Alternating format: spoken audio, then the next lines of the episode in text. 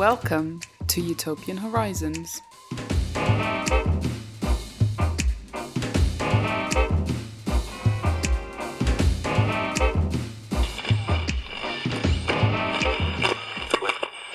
Hello, and welcome to episode 16 of Utopian Horizons, a podcast where I cover a different utopia, dystopia, utopian thinker, or movement in each episode. Yes, if you listen regularly, I have decided to change the intro for something that actually explains what the podcast is for people who haven't heard it before. So there you go. This episode is about a 1992 cyberpunk B movie called Nemesis. It's a bit different to other stuff I've covered on the podcast, and I do talk with my guest a bit about what might make that interesting. You know, these um, genre films that have been largely forgotten and sort of found themselves on the trash pile of history. You know, what makes those interesting and what we can get out of those that we can't get from other more well known stuff. So I will imagine many of you will not have heard of this film um, or seen it, but I hope you will stick with it and listen to us talk about the movie and some of the interesting themes that come out of that. My guest on this episode is the first returning guest I've had on the podcast. So Sean McTiernan, who came on to talk about Kamikaze 89, has returned to discuss this film. If you haven't listened to the Kamikaze 89 episode and you don't know who Sean is, he does a podcast called All Units, which is about thriller films, which has a very interesting format where he takes a, a, theme, so stuff like uniform or uh, navigation and things like that, and he picks out films that explore those themes in, in interesting ways. You will hear Sean humbly put himself down a, a couple of times during the conversation, but his reading of films, I think, is very insightful and intelligent, and I very much enjoy listening to his podcast. So perhaps you will too if you like this one. So just um, search for all units, and I'm sure you can find it. Oh, something I meant to say if you're sort of getting fed up with the amount of cyberpunk I'm covering on this, I'm afraid that's not over yet. There will be more. I'm doing going to be doing an episode on Strange Days, but just to say, I am I am wary that I've done a lot of cyberpunk stuff, so I am uh, going to be doing some other things. So the um, the podcast will be getting a little bit more diverse again. One other thing quickly before I get onto the conversation about Nemesis, I've started a Discord, which for anyone who don't know is basically a chat thing it works like there's an app for it, but also works in browsers, so it's uh, really easy to get into and use. So there's a few of us in there now, just talking about you know Utopia and the podcast and stuff. So if you want to come and have a look and talk to me and some other people, please do so. It'd be cool to have some more people in there chatting. I will change the pinned tweet on my Twitter page so it's got a link to the Discord. So if you just go on the Twitter at Utopian Horizons, then the pinned tweet should have a link to the Discord so you can find it easily. I think that's everything I wanted to cover. So, on to my conversation with Sean. Joining me now is Sean McTiernan from the film podcast for people that don't like film podcasts, All Units. He is here to talk about Nemesis. Thank you very much for joining me, Sean. Hello, I'm sorry uh, for making you watch Nemesis. This, is the second time you've apologised. I said I'd do it formally. I wanted to. I wanted witnesses. Um, but uh, it's a film I like, but it's not not for everybody. Okay, so this is a film from 1992, directed by Albert Pyun. Pyun. Pyun, I, I think. I think it's Pyun. I'm not sure. Yeah.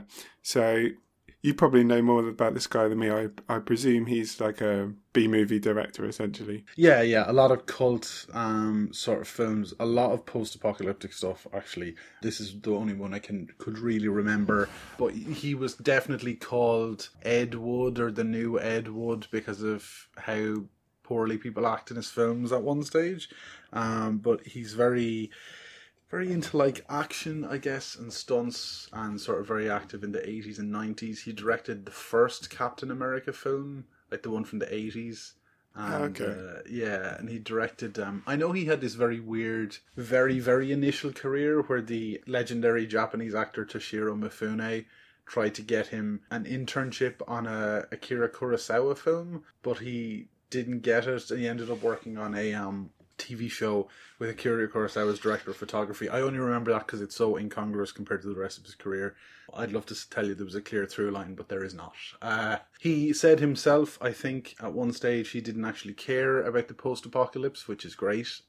And uh, he just, that was where the opportunities he was given. But there's a lot of interesting stuff in it. Sounds like I've only seen Nemesis, but apparently Nemesis is like a series.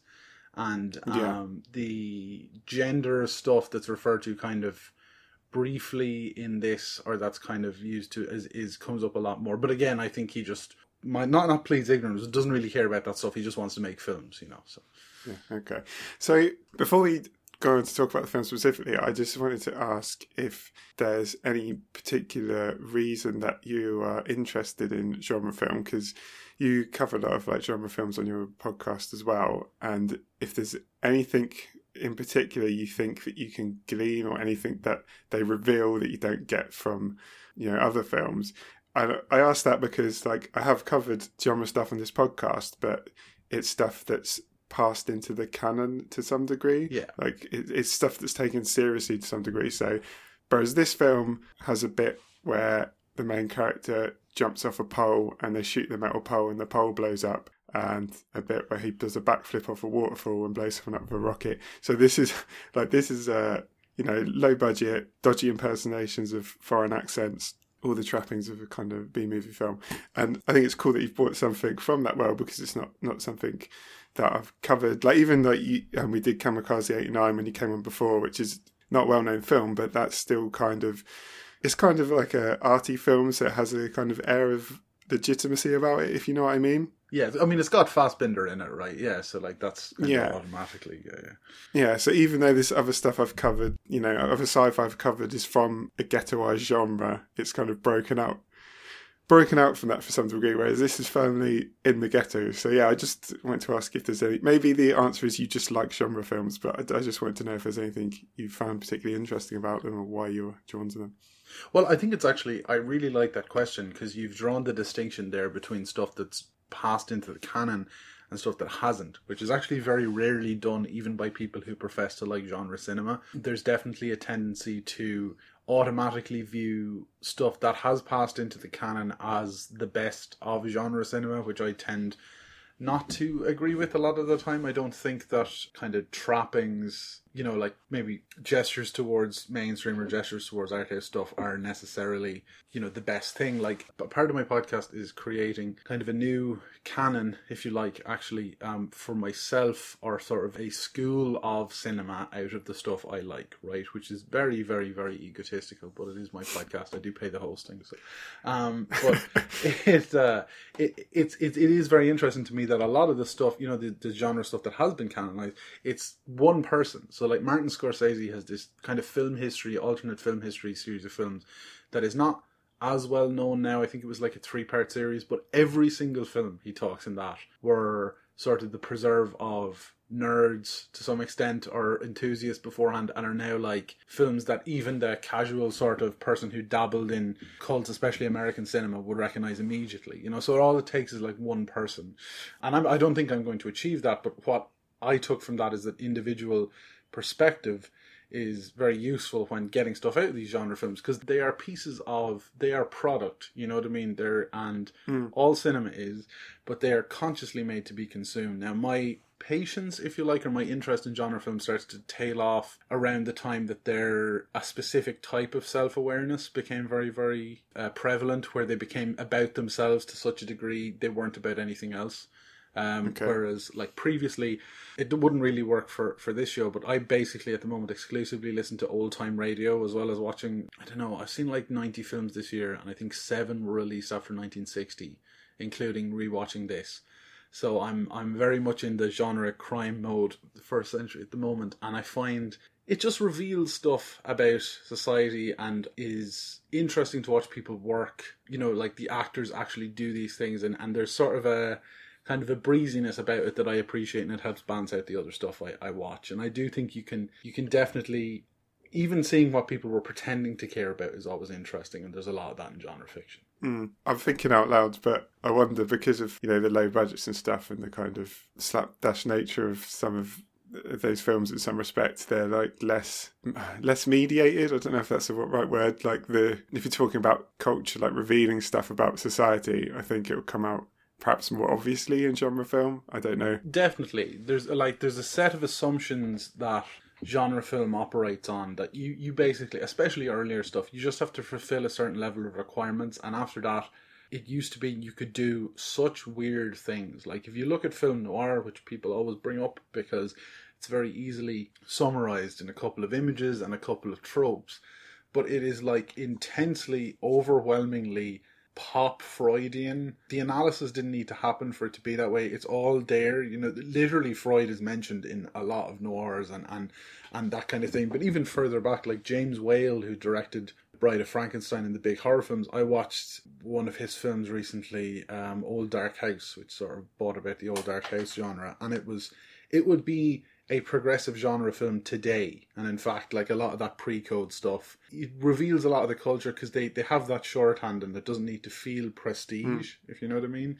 That's why i think like really really low budget indie cinema and really almost industrially produced genre cinema can often feel very similar in the end because you know people are barely hanging on to the concept of making a film in a lot of cases you hmm. know and uh, it can often produce very interesting results that's that's sort of why i like nemesis as well like i i had a sort of a come to uh jesus moment i guess um like maybe 10 years ago when i used to be i don't know if you know about mystery science theater do you know what mystery No. science theater is so Mystery Science Theater 3000 is sort of internet nerd culture before internet nerd culture, and I mean that in the most derogatory way possible, right? So it was, they've had these, they bought the rights to um, old films, or often they were in public domain, and they created a fictional framework which justified having three silhouettes in the corner of the screen making fun of them. So you'd see these edited versions of films, and they would kind of make fun of. Uh, what was happening on the screen and they had all these in jokes and stuff. And i loved this when i was a, a you know teenager. Obviously like the, the we used to buy dvds from america and spend a lot of money trying to torrent it before broadband existed and oh.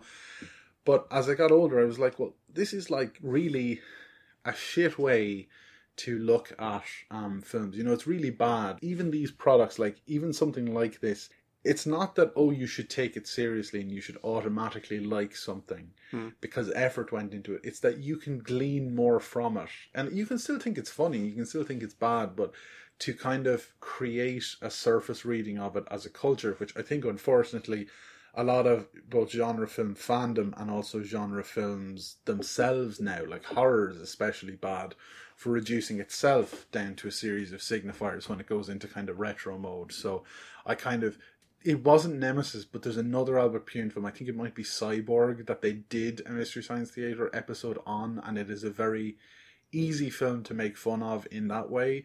There's no again, there's no problem making fun of it, but making that the only way to interpret a film is. I realized kind of you know when I was about eighteen or nineteen that that was not the best way to go about it. So Okay, well, let's um, get on to talking about Nemesis specifically then. I will attempt to outline the world somewhat because I'm guessing not many people listening would have would have seen it. So it very much draws on the classic cyberpunk tropes very unsubtly. I mean, it, it literally, I think the first line or so is, is laying out um, laying that out. So it talks about cyborg outlaws and information terrorists and all these classic um, tropes. I suppose a brief synopsis would be helpful if difficult. So this is about a guy who starts off as a LAPD. Is it LAPD? He's a police yeah, I think officer. it's LAPD. it- well, I, I can try summarize it if you want. I'll have a quick go because I've, I've written down some notes. So, uh, so All right, okay. yeah. so yeah, he's LAPD the, the officer. At the beginning, he's he's fighting some terrorists. He's already enhanced in some way. He's eighty six point five percent human, as he says when he's questioned by a terrorist to how human he is.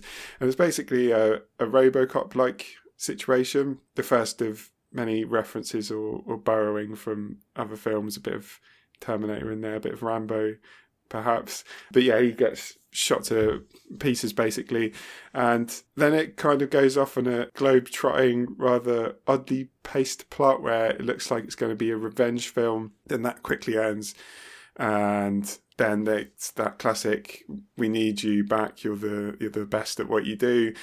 we need you to go on a mission to get some terrorists.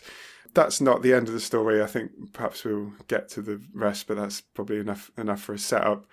Yeah, the the first thing I want to ask, which I thought you've already kind of touched on to an extent, is that do you take the surface level concerns of this film like seriously in any way, as in like what the narrative presents itself to be about, like this classic kind of post-human cyborg thing? Uh, yeah, a little bit. I, I, I mean, I think it's again, you know, you're you're looking at often the most interesting ideas come out of a basic framework being iterated on over and over and over again, right? To kind of touch on the general genre thing again. And I think cyberpunk, to me, often feels like this is sort of cyberpunk as a dead end times a million. You know what I mean? Because it's everything you know, it's I've seen this called a rip off of Johnny Mnemonic, where Johnny Mnemonic hadn't come out yet. Right. You know, and it kind of it kind of proves how, um, to a certain extent, cyberpunk and this sort of post-human stuff can be. There's only so many ways to iterate on it in a fictional sense, apparently. You know, Hmm. um, but I think it's interesting because they do cover not in a massively coherent way,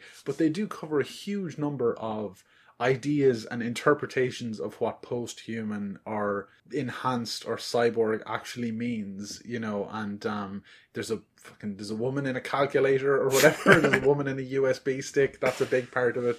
And and again in the sort of uh honkingly obvious genre film way she's the most human character of all or whatever. Um you know i know this stuff is cheesy like but i do think i do think it is an interesting and again the constraints of genre fiction means that I think I was saying to this this to you before that in death the machineness of the kind of cyborgs and the enhanced people is made most obvious. Now that's obviously a kind of budget constraint because it's easiest to make something look like a machine if it's not moving that much, hmm. you know, like if it's not fully articulated. But it does mean that just like in previous genre movies or genre movies up until that point where you would have had lingering shots of gore and dead bodies to turn that into lingering shots of malfunctioning various pieces of wire and stuff is actually I don't know, I find it kind of interesting. Yeah, I mean, it's um again, as I said, it's not very subtle that it's like dealing with this thing. I mean, when he gets like shot to pieces as being put together, the film repeatedly plays the line, "You're not really human, or are you?" I, I may have misheard this line, but he says something like, "It always scared me that they might take out my soul and replace it with some goddamn matrix tube." Which is an amazingly cheesy line, but yeah. And as you say, like I'm sort of skipping ahead now. But we can come back to other stuff, but the kind of conclusion that the film has as to what is human is kind of at surface level in in any way is this conclusion like you know what's wrong and what is right, which is really like cheesy and banal, but not as entirely stupid as it sounds. I think if you think of someone like um like Philip K. Dick and the way he uses like the the android as as a metaphor. So there's um there's a, a non-fiction essay he wrote called um the human and the android or the android and the human or, or something like that where he he basically says that he uses the android he's not like writing about androids he uses the android as a metaphor to to stand in for like what's not human. And his basic conclusion is like empathy for him is what makes you human. And you know androids are people that you know they function for a system and enforce the power of that system and they they do not have empathy for what they're doing which obviously he's someone who's taken this like being philosophically sophisticated in some corners which that's not a million miles away from you know what's wrong and what is right which is a cheesy line but i think has a little bit of truth in it even if it may seem a little bit silly if you see what i mean. Definitely, and I think when the smoldering exoskeleton of the chief robot is trying to throw the hero off a plane at the end of the film, obviously a, a typical scene in any in any film, it's really clear to me anyway that the part of what is initially supposed to be human and then is revealed in a twist as is an, is an android, the most advanced android hmm. that is trying to wipe out the human race. That the reason that android is really evil, or the the most clear manifestation of what a bad character or antagonist that an android is, it has become human. It's willing to, it's supposed to be working for the greater good of its quote unquote kind, but it's willing to completely destroy and mutilate any member of its kind that is in its way for this kind of abstract idea of the greater good that only serves it, you know, um, which I think is a big part of it as well. I do think that like the definition of human in this you know robots are always telling humans they're not human. Robots and androids in this film are always having like again a calculator has a big emotional crisis at one stage. Um well it's a woman in a usb 6 so Yeah. there's no need to. Um but uh what really struck me actually the line in the film that probably stayed with me is um when they're transferring her data into a thing at this like weird unexplained scene near the end of the film and she says oh this is like dying. And the guy goes yeah but not like humans. Like you're not even allowed to have your own death you know? It's, it's kind of like Yeah. it's very the arbitrary divisions keep being made over and over again and the, the level to which they're arbitrary. I mean again like I, I said before i know it's a really small part of the film but the sort of commitment to giving men women's names and women ridiculous male names like Max Violence or whatever that character is called, like who would be like the kind of cheesy woman sidekick kind of thing. That this sort of look, part of it is because the film is a cheap, weird action film, hmm. right? And that it is essentially just a series of bizarre set pieces that were able to be filmed on these kind of rubble sets and whatever. But the arbitrariness kind of seeps into everything for me and the idea that are you a terrorist or are you a cop or whatever? You know and, and, and everything like that just gets it it feels very um kind of destroys the binary a lot between those two things you know and this idea of what is a conscience and, and and do you have it and is it tied to your consciousness or whatever it's uh yeah Yeah, and also the perhaps unintentionally because of it being like you said, these scenes connected by the fact that they're able to be filmed like on the budget and stuff like that, lends it a kind of confusion. There's plot threads that feel like they're going somewhere and don't, and like that sense of confusion, I think unintentionally helps with like this uh, confusion between like boundaries and binaries and stuff like that, perhaps. Um, so I think one of the most interesting things you said to me when we had a brief conversation about this film is that you think it's really a film about what it means to be a worker. So could you explain that? I can, yeah. So so I think RoboCop is about this cop that gets put back together because it's the ideal it's almost like interpreted as this is the ideal thing a cop would aspire to be. Hmm. Of course, part of the satire though that it's not. It's the it's what the imagined ideal for a company is. Hmm. You know, and just like a lot of stuff in this film, because it's a sort of a more visceral knockoff of RoboCop in a way.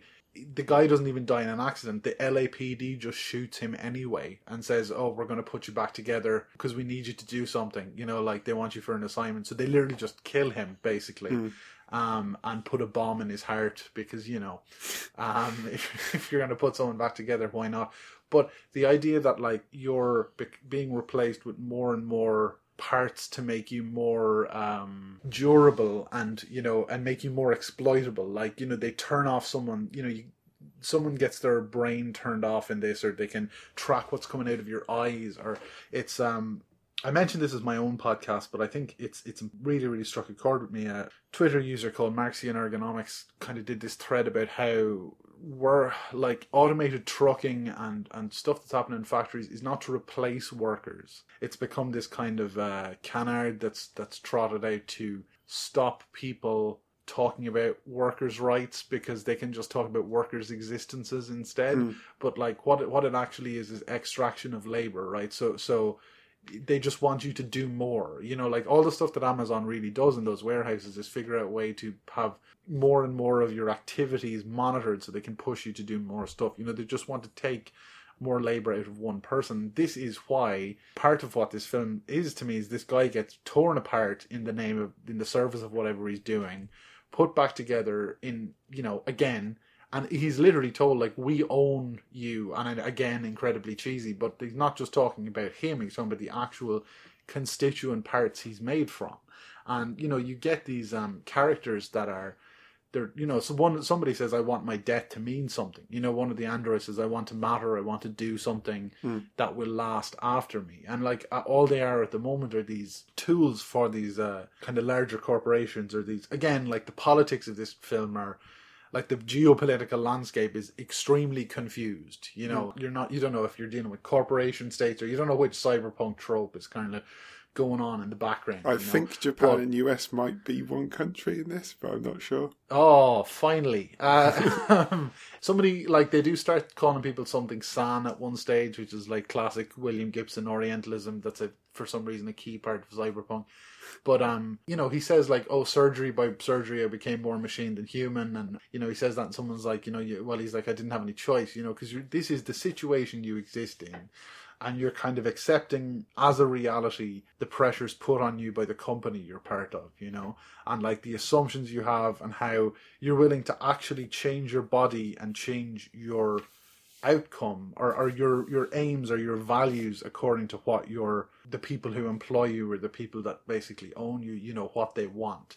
So again you know it's not the most coherent thing in the world but it does strike me that again and again you know this guy they they put a camera in his eye and one of the the kind of early acts of uh, rebellion or whatever is in an incredibly graphic scene. He gets the camera taken out of his eye, um, and then you know there's characters are shot by other characters because they don't matter because you know you're able to justify everybody else as being a robot even if you're a special one or whatever. But it does seem to me that this um, this idea that people are people are resources in this you know more than anything else. You know they're even the chief antagonist was said to be a female cyborg who was completely redesigned to be like the chief of police to replace him hmm. like forcibly. And yeah it just seems to me again and again this, this idea that you're the, the perfect yeah the perfect worker for a company is something that they can extract the most value out of so. Mm-hmm.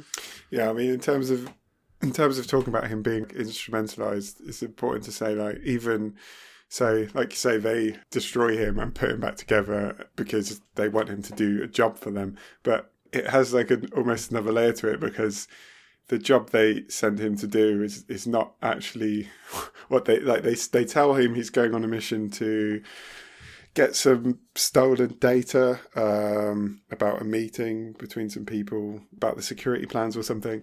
But they're actually sending him there as like a patsy to like draw out the people they actually want. So it's like he's he's been produced for a role that he's been sent to perform, and he he's not even performing that role that he thinks. He's literally just a, a tool for achieving a, another end. Definitely, yeah. And I mean, even one of the reasons they have him as a patsy is because they want to have somebody that the robot will have an emotional connection with that they're or the android that they're trying to get will have an emotional connection with which in itself is really weird right you know? So they and that's the woman in the calculator. Uh but i mean even the right so the the action scenes or whatever and the the aforementioned exploding pole all take place in these sort of post industrial like ruined factories and ruined landscapes and everything like that and it's even the the town Shanglu I think it's called Yeah. um which gets receives one of the weirdest pronunciations of any place in any film um from one of the actors um but uh it, even that is kind of this sort of outlaw kind of post gold rush feeling place you know? Yeah. and the idea of being ruined you know the, this lack of empathy and being ruined by technology and everything you know you have the the most taken out of context because it's funny scene in the film which a cyber g-man tries to get information off an old woman and she takes a gun out of her purse and shoots him. Um, was and it is one of incredibly ridiculous but really cool i have to say really bizarre looking and then completely ruined by the ADR of the star saying, "Oh, Shanglu takes no shit. I like it here," which is a, a really lame thing to say. Yeah. Um, but uh, even that is like this idea of this kind of post everything cynicism. I think if the film had more money, it would go into that more. But I actually like how austere it is. You know, instead of like I iRobot, where you know they basically have blimps going past it says people are products by the way you know like it and make it really obvious that it's sort of implied here by dint of necessity mm-hmm. So- Yeah, just one more thing on the worker thing. Something that I, I was thinking of is it's interesting how how much of the film is just like stuff happening to him against his will. You know, the obvious thing where the where they come for him and say, "We we need you to do this job. We've put a bomb in your heart, so you're going to have to do it." But his attitude is almost like he almost goes along with the mission like not even or he almost implies he's not even intending to do it it's like well they want me to go here now so I'll just get on the plane and do that step that they require of me. And he's just almost like going through the motions. And he, when he gets there, he's like in his hotel room and this gang, which we're not quite sure who they are at the time, show up and start beating him up and like interrogating him and then decide to leave him. And they pass the terrorists on the stairs who come in and then he's ended up being choked again by like some it's almost funny but like it was a really um, nice illustration i think of the way even without his desire or intention to like play his role as a worker the systems are in motion and it was enough that he's just placed there and things just happen to him like without he doesn't have to do anything. These things just happen to him if you know what i mean. And i think that's it, it part of that is again, I don't know why. Well, I do because it is kind of a very noir in some senses. That happens to a lot of noir protagonists as well. Actually, one of the the big things to unlock noir films, um, to me anyway, is it's not about these super competent guys, you know, cutting around and taking everybody apart. It's usually about somebody making the worst series of decisions possible and being very funny or very, you know, tough while they're doing it, but it's it's somebody's worst chain of decisions they've ever made is usually noir films. Usually a man, and it's usually just stepping on his dick. Basically, is like how noir films work, right? But like that is like this. And I think partially it's because one of the reasons noir films are like that is a lot of them came out after World War II, in the years after World War II, where you were sent to do something and it was, you know, you were clearly fodder in a certain extent, mm. and then you came back and you were trained to do one thing. That training to talk again about the worker stuff, and, and this ties into being genetically enhanced as well. I think the video game Deus Ex, which I am too stupid to play properly, also goes into this. Um, that you know you are built, you are enhanced, but you're enhanced to do this one thing. So you have soldiers training, but that training makes you inherently unable to function in large swathes of like normal society and unable to almost recover from that training. So like a lot of the noir detectives were ex soldiers. Like it that became almost a well not almost, that became like a cliche to throw in. But part of it is because they had this thing locked into them, this ability to navigate in high pressure situations with guns that doesn't really transfer into starting a butcher shop or whatever you know, mm. or to be an insurance broker. And that's the same here. Like this guy feeling of powerlessness and the feeling of being made fodder is even though he is this perfect physical specimen it's a he's a french kickboxer the guy who did it and even the when the camera is like scanning up on him and he has this like crazy it's an amazing shot but it's a crazy thing to put in this film like this kind of christ pose with him holding a cross and, and talking about how his you know it took him six months to put me back together is over this you know him talking about being a robot and whatever is of him saying it took me six months to them for them to put me back together is over this shot of his physicality and his his physical training you know so there's kind of a, a, a twinness there with that so you know you're intensely capable and i mean he's doing all of the by the end of the film he's doing all of the action hero stuff he's literally swinging from vines mm. Um, I, I, think at one stage, but again, he is, you know, and, and, you could even say, well, part of the reason the acting is bad is because he is able to move in space. He is, that's the talent they have chosen to go with over anything else. And that's what he is able to do. You know, he is a kickboxer. He's able to operate like that. So, so, you know, you see these moments when the training kicks in, like, you know, my favorite action set piece of the film where he has to get out of a room and he does this by shooting through several floors of the hotel he's in to get out of the room. Mm. And that's a crazy thing no one would think of. But then that's why he's unable to do simple stuff like maybe don't go over there, maybe don't get beaten up by this gang. you know, like he is very much trained to do one thing. I mean, one of the robots even says, you know, you you're you're not when he tries to be a smuggler and they just they just cover that by cutting to a year later and him saying, "I am a terrible smoker." Yeah. You know, basically, like yeah. So it's literally there. Like he literally tries yeah. to do something else and he can't do it. Yeah, yeah. And even at the end, like when he is he is taking somebody out, you know, he said, "Oh, you said that I was that I was so bad when I did this stuff on my own that people got hurt." And all he has figured out to do is how to direct that hurt at the right person. You know, so even when he's doing it for himself, he's still acknowledging, I am just a thing you point at something to kill it. I'm not, you know, that's all he can do. You know, so it's just trying to use that for the right ends. Mm. I mean, we've already talked about the locations a bit, but I don't. I just wanted to maybe talk about a bit more. Like, I think, as you say, it's partly a budget thing. It's interesting because obviously cyberpunk tends to be about the city. Noir as well, I think, actually tends to be to some extent. It's you know, it's an urban genre, but because of the budget, like this film obviously can't show you like a future city. The closest we get is maybe in a hotel at the beginning of the film. So it's all these abandoned industrial places, places all over the world. This final location in Shanglu is obviously made up. So I don't know. Do you think that disjointedness, I would say, and like the way it moves between them, particularly the sh- you know shifts to like he's going to get revenge for being turned into a robot, and that's suddenly over, and I think that there's a dog that he saves in the beginning of the film that's with him, and you think, oh, that's going to be his buddy. And then I think somebody, I think someone just shoots it, and then it's gone. But whatever, there's all these.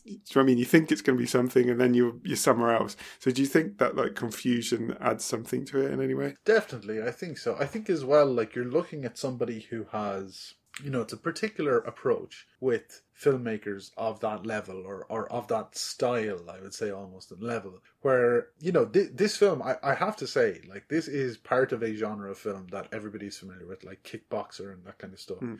But this is an incredible looking film, right? Like the light and everything and the, the way stuff is framed, the way the action sequences happen. It is genuinely amazing that this film looks like this. And you will always see screenshots of it out of context because as mad as it we're making it sound by describing scenes as an aside, the way it looks, it looks like the only film ever to live up to its box in the action section of a video rental. You know, like it's yeah. it's just bizarre. You know, but but I think the approach or the, the the philosophy I was going to talk about is you're looking at someone who's who's trying to make as well as the best film the most film you know, and uh, and that's kind of why that disjointedness a little bit is there because you know it could be a thing that made more sense or a plot that was a, coherent a little bit more, but that looked a tenth of this. And if you're gunning for the market, this guy, you know, you want something that's exciting, memorable.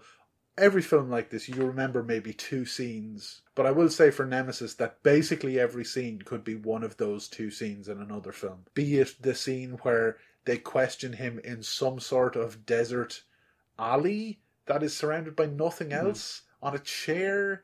Um, and where they all look like you know like cyber businessmen and like the guy is trooping through the the shitty hotel and your man like the classic noir thing of the front desk guy losing his accent when he's talking to somebody he works with or whatever, you know.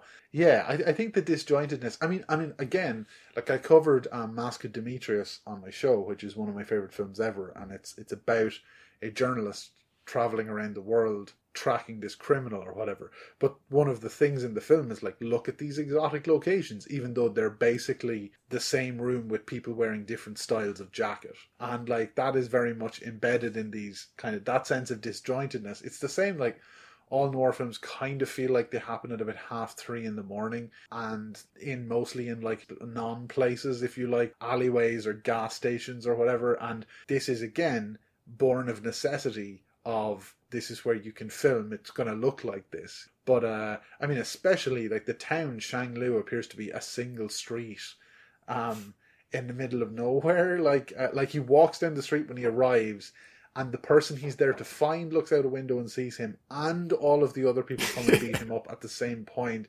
and something else happens. You know, like it, it, knows it's a film, but it's not. It doesn't think it's funny. It's a film, but this disjointedness kind of comes from that school, I think.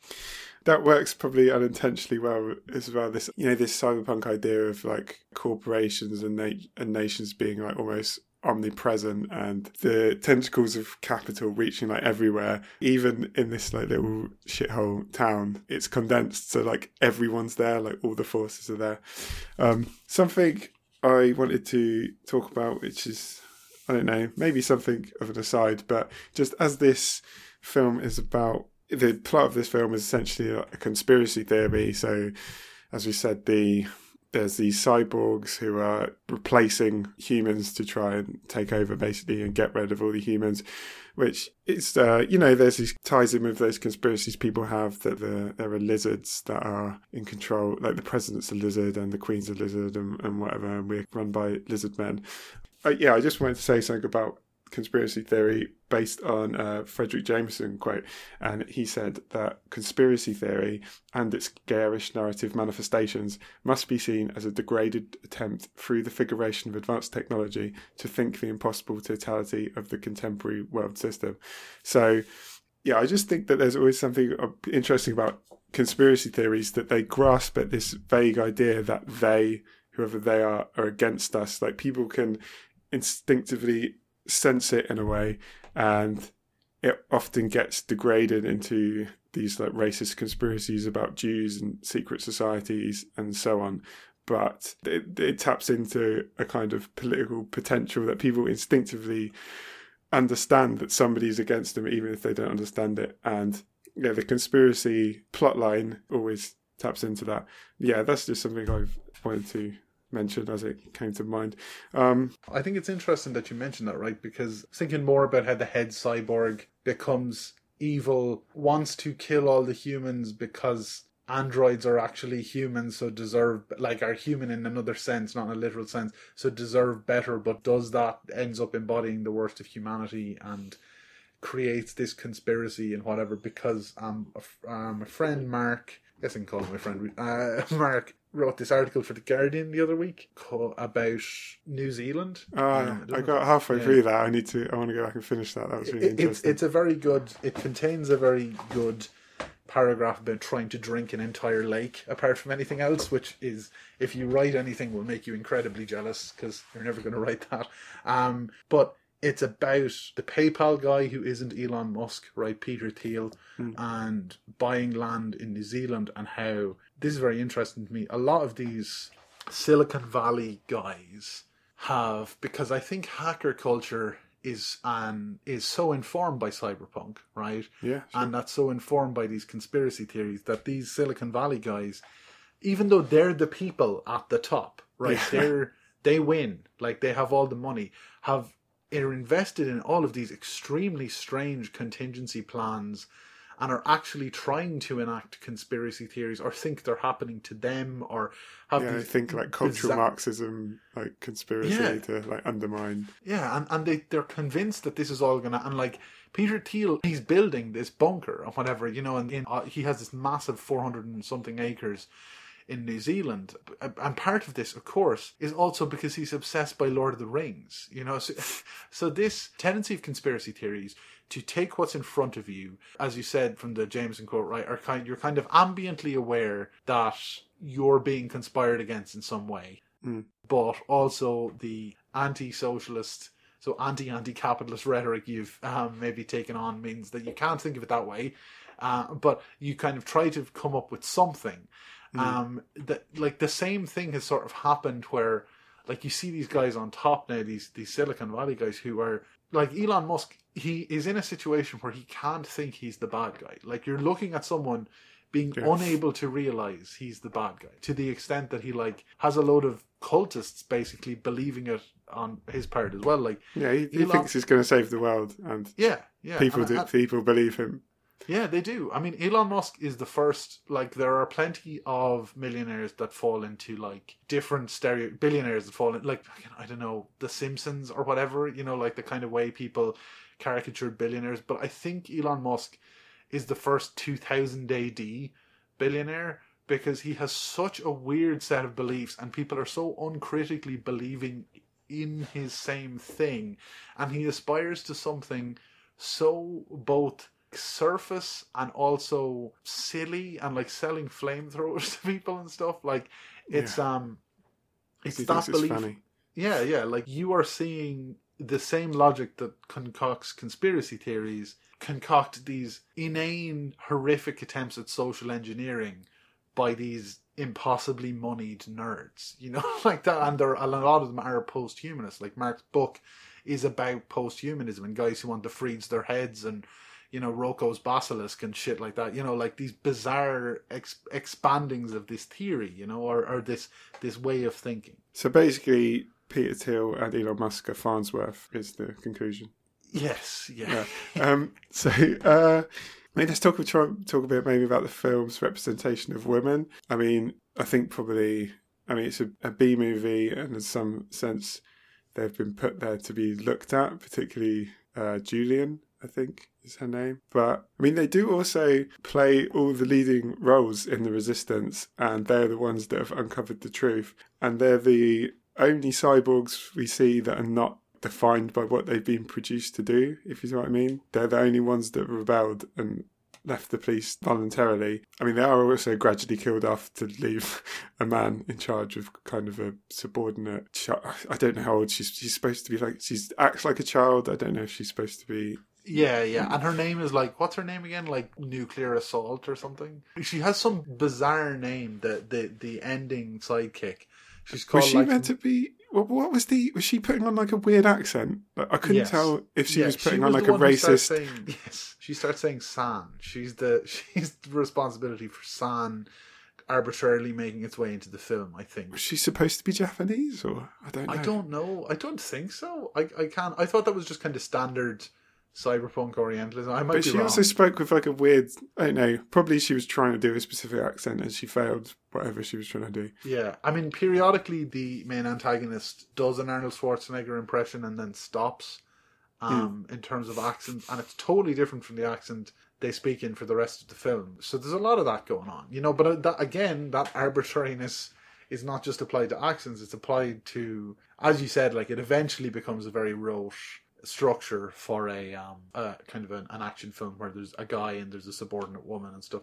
But you're right like the the huge amount of the key players of the film are women. Or women robots with men's names kind of thing or traditionally male names or gender neutral names or whatever like jared and julian and stuff and and i tell what's your man's name again? Max rain or whatever is the name Alex Rain? guy. alex rain that's alex again which is like right.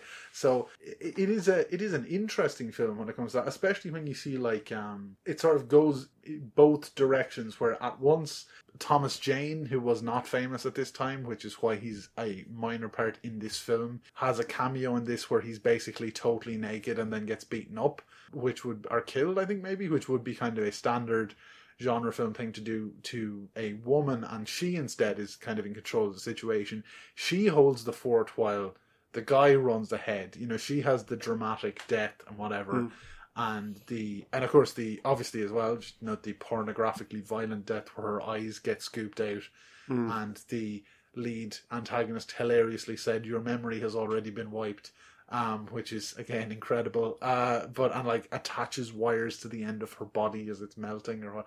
But um yeah again i think it's using its arbitrariness it's it, it is intentional i think that. And and it's again using its arbitrariness for good.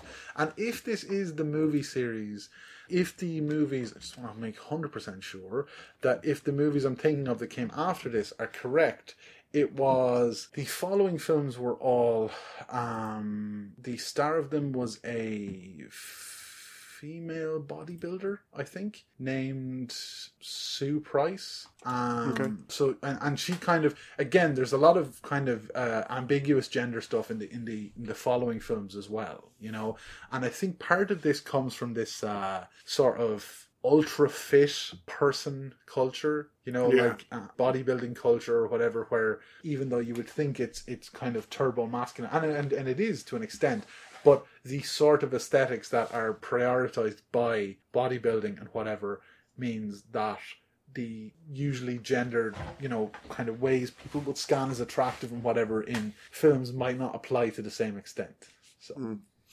I was thinking it's interesting that pretty, I think all the women in this, maybe, or most of the women in this, are, are cyborgs, and like coming off the back of Ghost in the Shell as well. It's interesting that women are so often used as the kind of as the territory on which that you know this post-human thing's explored. I think, which again was you know you can go back and listen to the Ghost in the Shell episode if you haven't heard it, but I mean there's I think there's something powerful in in that liberatory in that the because like the cyborg you know represents something new sort of breaking boundaries which is obviously why it's, it's so often mapped onto women who are who are breaking boundaries, but also problematic. I think in that you have this thing a lot in films where women are basically used as like symbolic territory rather than people. Well, definitely. I mean, I think it's a fairly standard thing in sci-fi films that the implied aim for a female character would be to be forever desirable, and the implied aim for a male character would be to be a brain in a computer, because at their basest element, one's a giant intellect and the other is a desirable object or whatever. Mm. Um, again, the woman in the calculator uh, subverts this Yeah. in Nemesis by being in a calculator, whereas the uh, highly like aggressively aestheticized uh, main character Alex Rain is basically shown as this ultra desirable, um, invented, created physique throughout.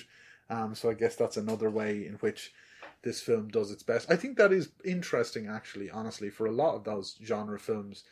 That you know, people said, "Oh, you know, they they it used to be these guys, these skinny guys that could act, and now you have these muscle bound heroes or whatever." But like they do, there was less so now, but there was this period where the pure aesthetics of male physique or whatever, and and the uh, the advances in steroids really helped with this. I think as well entered this kind of interesting arbitrary zone when it came to where the camera went and how it how it um, depicted certain kind of bodies and whatever. But you are definitely right in sci-fi that there's. I mean, it's the same. There's a, a, very good, um, interesting piece of writing. You probably I can't remember who wrote it now. I know it's anyway. Sorry, excuse me. Uh, about um, the black body in science fiction and the implications of uh, black superheroes always having electricity powers, which is not something you think about. And, if you do know a lot about superheroes, it is a bit of an oh shit kind of thing. And and also the willingness to show eviscerated black bodies, like Cyborg, who is the obviously the black character in Justice League. The first thing you see him as is a corpse. You know, and is kind of built back together or whatever, and uh, and and this sort of these ways of the ways that obviously all fiction tends to do, almost all fiction tends to treat white male as default person you know the every person that stuff actually happens to and has agency and everybody else has these roles hmm. and that yeah i think that's definitely yeah what you're talking about with the female there and it applies to kind of black bodies as well stuff. Hmm. Okay. Well, I'm not sure how to sort of wrap this up, so I'll just kind of try to, I think, summarize the argument that you've made that is comes through in this film, which is that the dystopia is not so much that androids are coming, it's that we're becoming androids through these systems that are trying to instrumentalize us and extract value from us. And yeah, um, unless I have I missed anything? Uh, no, no, that. But I would urge people, especially I, I imagine people who listen to this podcast are probably the kind of people who like I don't know read books and stuff. Not the people who listen to my podcast. Um, but I would still urge you, especially if this film looks stupid or sounds stupid, which it will if you're not used to seeing stuff like this. To just on an aesthetic level, this is an incredible looking film and is so of its time and so totally unlike something that would be delivered today without irony. There is no irony in this film at any stage, uh, and for good or ill. And I would encourage you to watch it. Um, but as I said, it's not for everybody. But I think, yeah, I think it's worth seeing it as a springboard for those ideas as well. And the name that I kept trying to remember of the female character was Max Impact. Okay, there we go. Um, yeah, I think uh, it's so you would think that a film that's this silly um, would be very easy to engage with, but I think it's actually kind of. I found it kind of difficult for that reason because I wasn't expecting it to be so. Yeah, you to have these ridiculous lines and be so, you know, low budget and B movie ish and when you start, I started trying to engage with it very earnestly, which is probably not like the right way to do it. But um, you can see uh, this other stuff is is there if you engage with it in the right way. I think.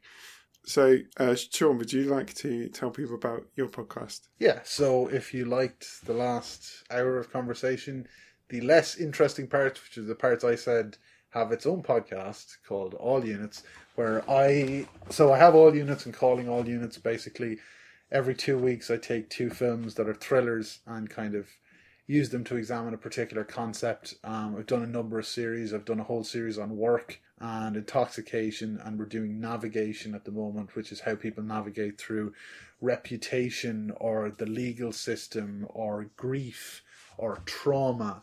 Um, so kind of take two films and see how they. The best film criticism is other films, right? So that kind of informs the podcast and kind of guiding you towards that. And every other week, I just talk about whatever. Um, I've had episodes recently about the kind of culture on YouTube and the wider internet culture and yeah i do a lot of stuff about how like all the files are going to go and nothing's going to exist anymore and whatever and like techno apocalyptic stuff and uh, so yeah it's it's there's definitely something for some people and um it's it's short mercifully unlike the usual three or four hour podcast you get now so i don't presume upon too much of your time and uh, yeah it might be worth listening to so mm. I very much recommend people listen to it. I am not just being nice about the podcast. I listen to every episode. It's really good. And you don't need to be some film buff or anything. I'm certainly not that. Um, and the episodes are still incredibly interesting, even if you've not seen the films, as I have hardly seen any of them. So, yeah, thank you very much for coming on, Sean. Uh, my pleasure. I really enjoyed this podcast, and I, I was happy to lower the tone once again for an episode. So that's the end of my conversation with Sean about Nemesis. I hope you enjoyed it. I usually ask for iTunes reviews at this point, just to explain why. I don't entirely understand how iTunes works myself, but I understand that reviews play a very important role in terms of the visibility of the stuff that, that's shown on there that comes up when people are looking around. So that's why I ask for reviews. So if you could take the time to give me a quick review on iTunes, if you're on iTunes that will make a difference in terms of the exposure the podcast gets, and hopefully you'll get more people listening, which would be great. So I also have a Patreon at patreon.com slash utopian horizons to help me cover the hosting costs and stuff and just make it more sustain- sustainable in terms of the amount of time I spend uh, doing this. So if you are able to contribute financially and would like to give me a quid or a couple of quid or whatever, you can do that at um, patreon.com slash utopian horizons. If you've got any feedback on the episodes, any questions, anything like that, you can come into the Discord and chat to me there and other people, or you can email me at utopianhorizonspod at gmail.com. Uh, I think I've met, mentioned Twitter's at Utopian Horizons, Facebook at facebook.com slash Utopian Horizons, but I always forget to post on that. So the next episode is going to be on a book called, no, the next episode is probably going to be on Strange Days.